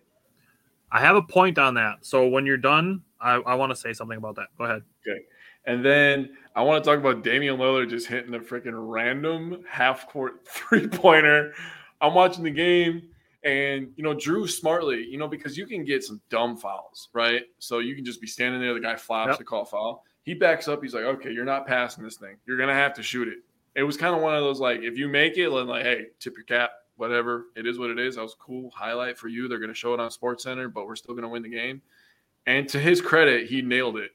I saw that, and I was like, oh, damn. But Damian Lillard also leads the NBA in most shots made from 30-plus feet. He is back-to-back Western Conference Player of the Week. So the thing that Giannis is doing in the East, like Lillard's doing it in the West. Yeah. Not as emphatically, but yeah, back-to-back Conference Week. You know, Brook, and Isaac's talking about it. Brook was the man. And a couple weeks ago, Cody in the chat talked about how they're going to be without Nurkic. And, he was thinking that Giannis was going to kill. And I'm like, I can see that. I mean, Nurkic is decent, but, Giannis will probably kill him. And the guy that actually benefited from it most was his direct matchup. That's Brook Lopez. And he was getting everything that he wanted, mid-range, off the dribble, like I said. I gave credit to him before. He's doing everything. We dominated him on the boards. Did you see the rebounding disparity? 55 to 28. Double them up, bro. Dude, that's a goddamn ass whooping. That is a goddamn ass whooping on the boards. 27 assists. I mean, Jesus. 17 to 21 on free throws is also very good for this Bucks. I will take that every day of the week. We just talked about free throws with the Badgers. And, we've talked about this with the Bucks. The only guy that we really don't trust at the line, and whatever, if there's going to be – not everybody's perfect. And Giannis talked about it. I can't be perfect. God, it takes something from me. It's his free throw shooting, right? So – they take his free throw shooting away from him. Everybody else that goes to the line, Jrue Holiday, like you pointed out on the Facebook page, he's having a career year from the free throw line. I trust Brook. Definitely trust Khris. Now, to be honest with you, Khris even is like Connaughton. I mean, is Grayson still leading the league? I didn't check. Is he still leading the league in free throw percentage? I didn't check. I'll have to double check that when you give your point. But I mean, like to both of our points, free throws win games. The Bucks play defense. They can rebound because pretty sure they're still number one in rebound percentage in the NBA. So they rebound, they make free throws, and they have the best player in the league. Tell me where their weakness is. Yeah, and All-Stars and Defensive Player of the Year candidates and Sixth Man of the Year candidates. I'm working on it, Isaac, okay? I'm really working on it. I'm working on that Giannis impression. Practice at home. Practice at home. I do. I practice with Chantel. God said I cannot be handsome. Oh, get to the rim. Handsome. Some of that video was that video was great. The Bucks led this game for 47 minutes and 38 seconds. Yeah. When did those 22 seconds that they didn't lead the game come? The beginning. Right at the beginning. That they literally led the entire game. That's ridiculous. So awesome. Fun. Awesome game for Cody to go to. On the point of Giannis throwing lobs to himself, I've seen people ask the question, it does count as a missed field goal. It does not count as an assist. Oh. Just so people know that. Apparently Jake didn't know that either. It counts as a missed field goal, not an assist. So bastards. He missed 5 shots, and that was one of them? Yep. Oh, my God. That's ridiculous.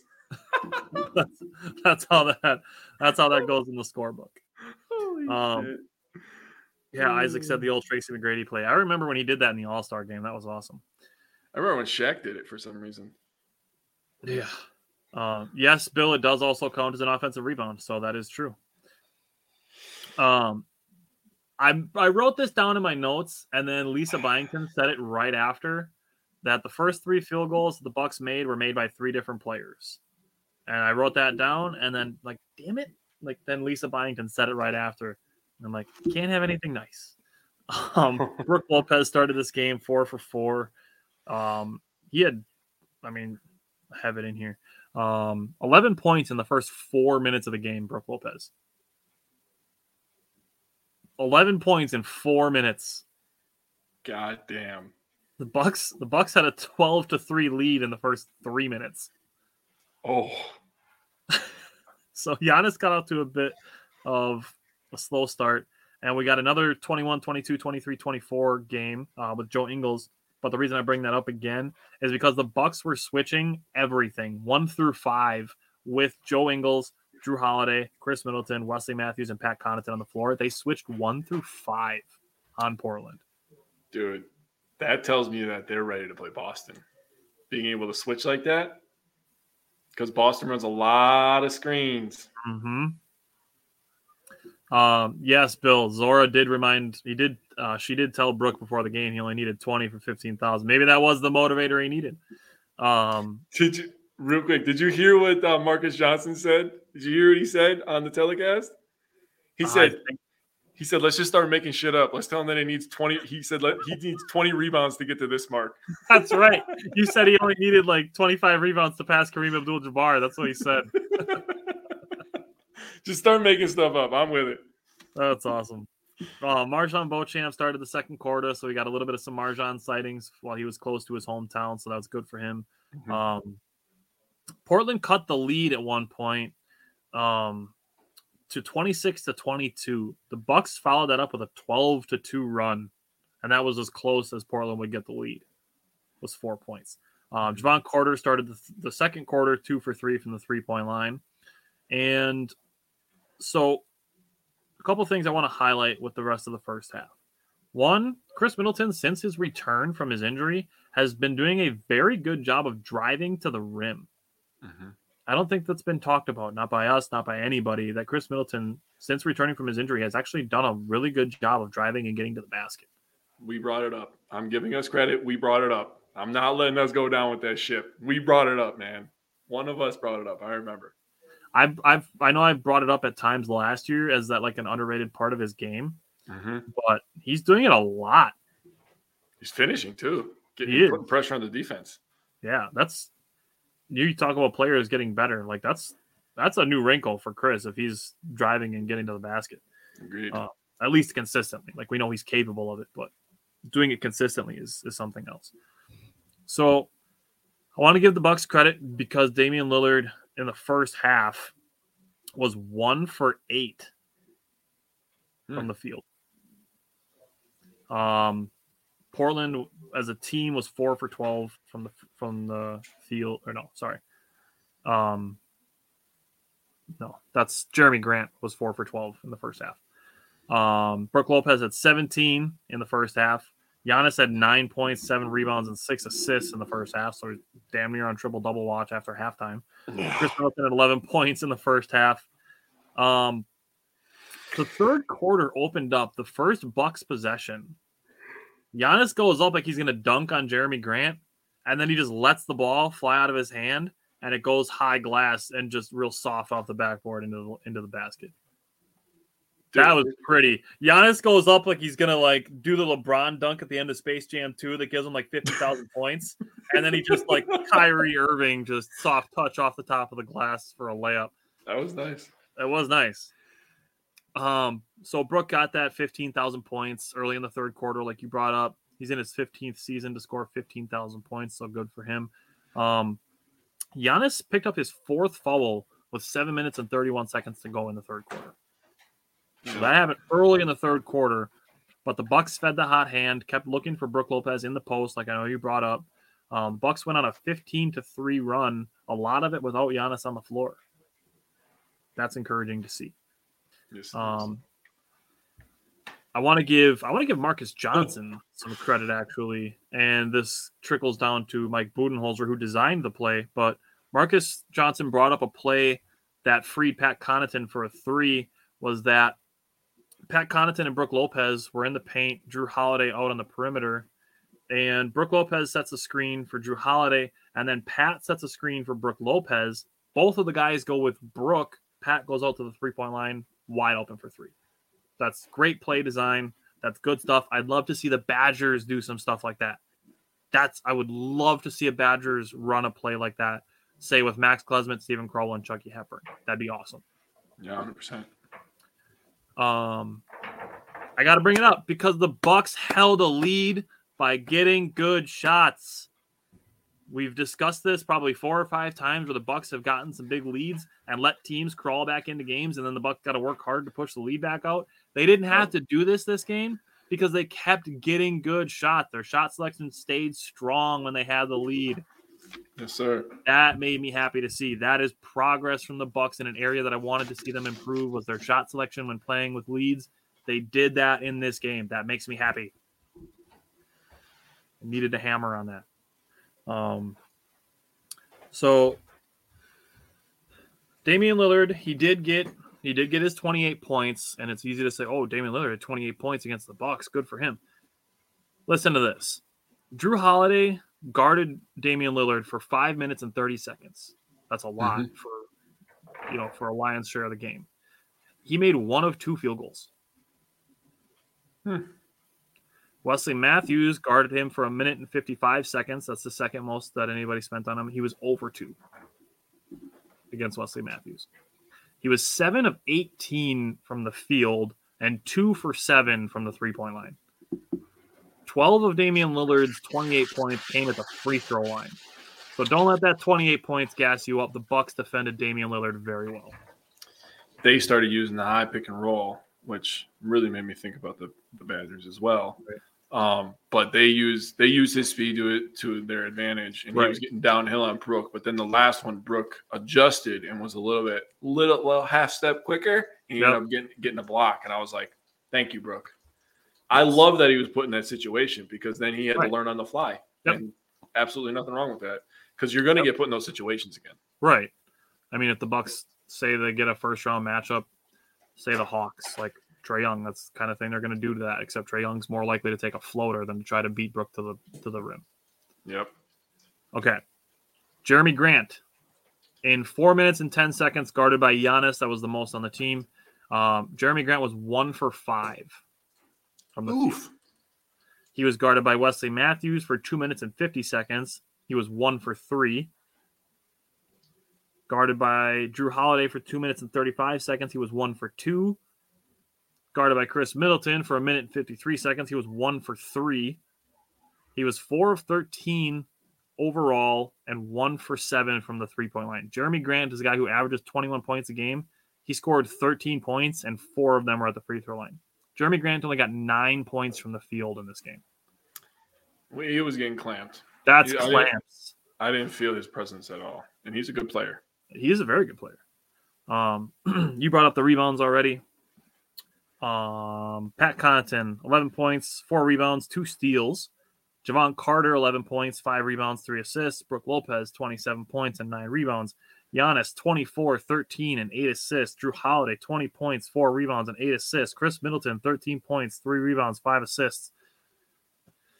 I mean, the Bucks just top to bottom controlled this entire game on both ends of the floor. Offense, defense, all of it entirely controlled by the Bucks. I agree. Only 4 missed free throws, like you said. They gave up 17 points off turnovers, which is a little high. 10 second chance points. That's 31 fundamental failure points. That means the Bucks played within their fundamentals as well. So great job by the Bucks.